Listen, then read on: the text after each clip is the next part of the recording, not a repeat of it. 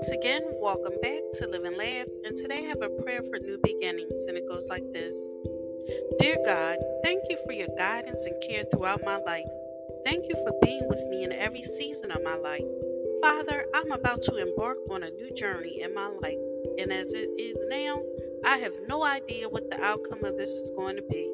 But you do. So I pray that you order my steps and direct my path. Teach me the right way to go about things. Give me the strength and courage I need to pursue this new chapter of my life. Help me not to dwell on the past and instead to focus on your word and what you have in store for me. Calm my anxious mind so I don't worry about what the future holds for me. Thank you for doing something new in my life and for giving me the courage to move forward. In Jesus' name, I pray, Amen. Thank you for listening. If you know anyone that could benefit from this prayer, please go ahead and share.